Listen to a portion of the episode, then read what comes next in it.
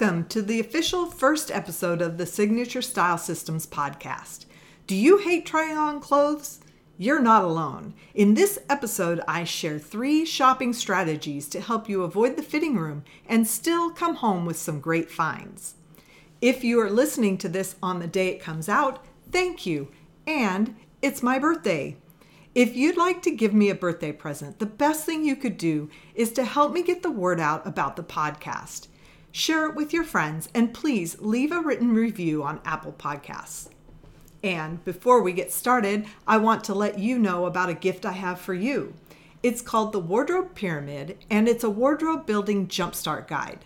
This free download walks you through five easy steps to planning your wardrobe so you can know what you need and get started creating great outfits. Just go to my website, signaturestylesystems.com, and enter your email to download the guide.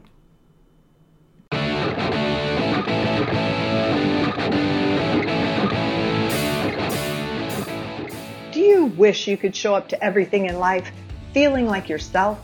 This is Signature Style Systems, and I'm Rebecca Milkey. I know you sometimes feel self conscious about how you look because I did too.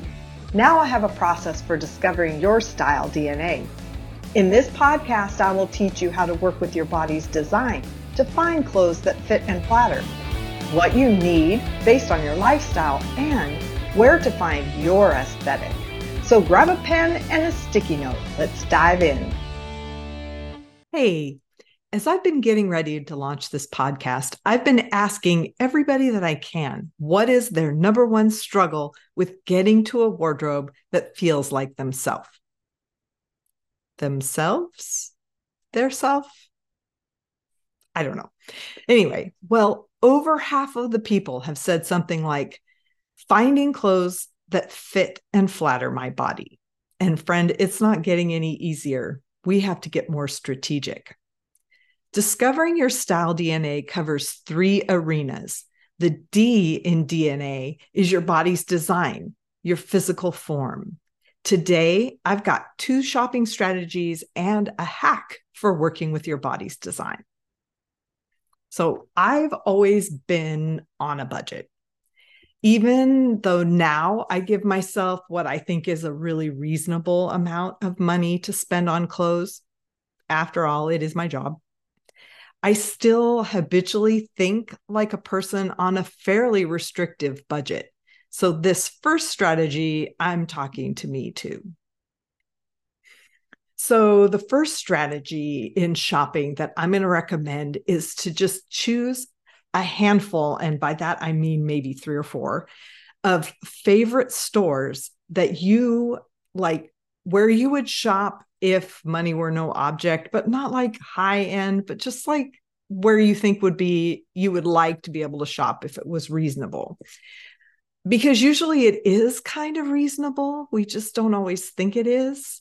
Um, and just get to know their sizing. If you're plus size, you know, pick like Torrid or somewhere that carries those sizes and just don't worry about going to places like department stores and places that have all the stuff. That is my recommendation on that. And here's a bonus. Usually in jeans, you're going to need to size up one. So if you wear, you know, a 10 in regular pants, you're going to want a 12 in jeans, um, and then kind of across the spectrum. So yeah, I think it's uh, useful to get to know the brands of a of a few places that um, are places that you're likely to find things that you like.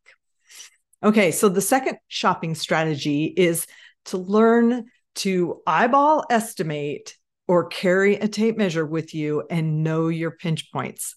So, what I mean by this is remember not that long ago when all the stores didn't have fitting rooms open?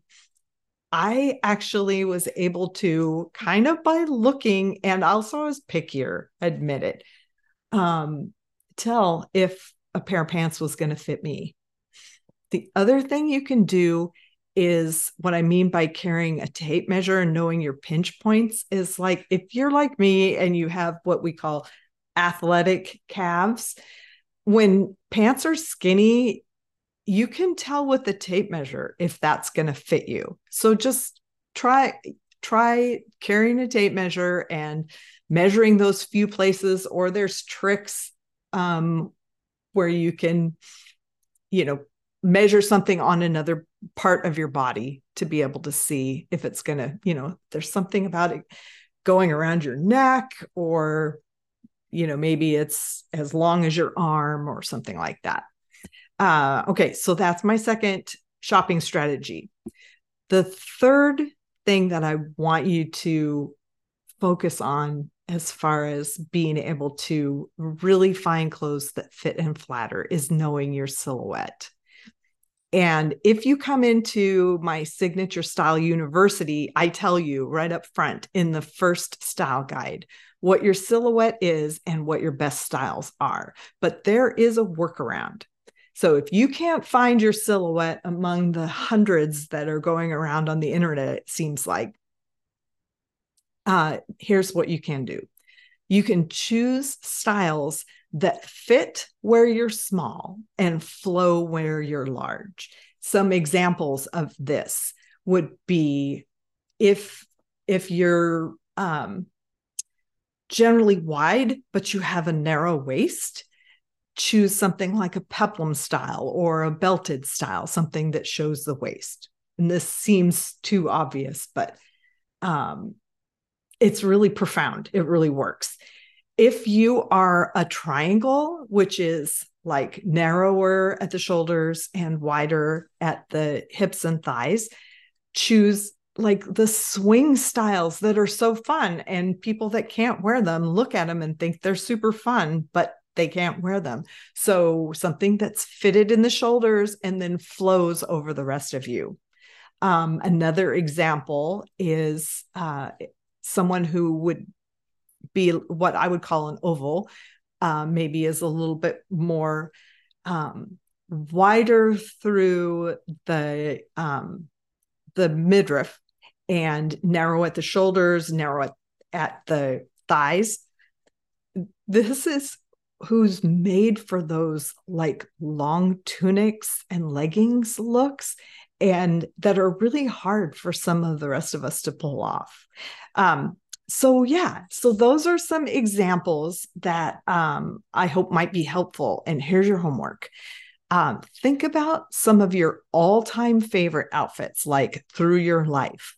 Was there a time in style history when the the styles that were popular really worked well for you? Where were they fitted and where did they flow? And then think about what styles have been hard for you.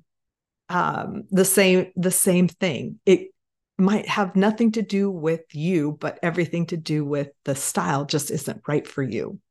So thank you so much for being here for the signature style systems podcast. And i will be back soon with an episode about the n in style dna until then happy thinking if this episode blessed you, it would mean so much to me if you left me a written five star review on Apple Podcasts. And please share this podcast with your best friends so you can support each other in your signature style journey.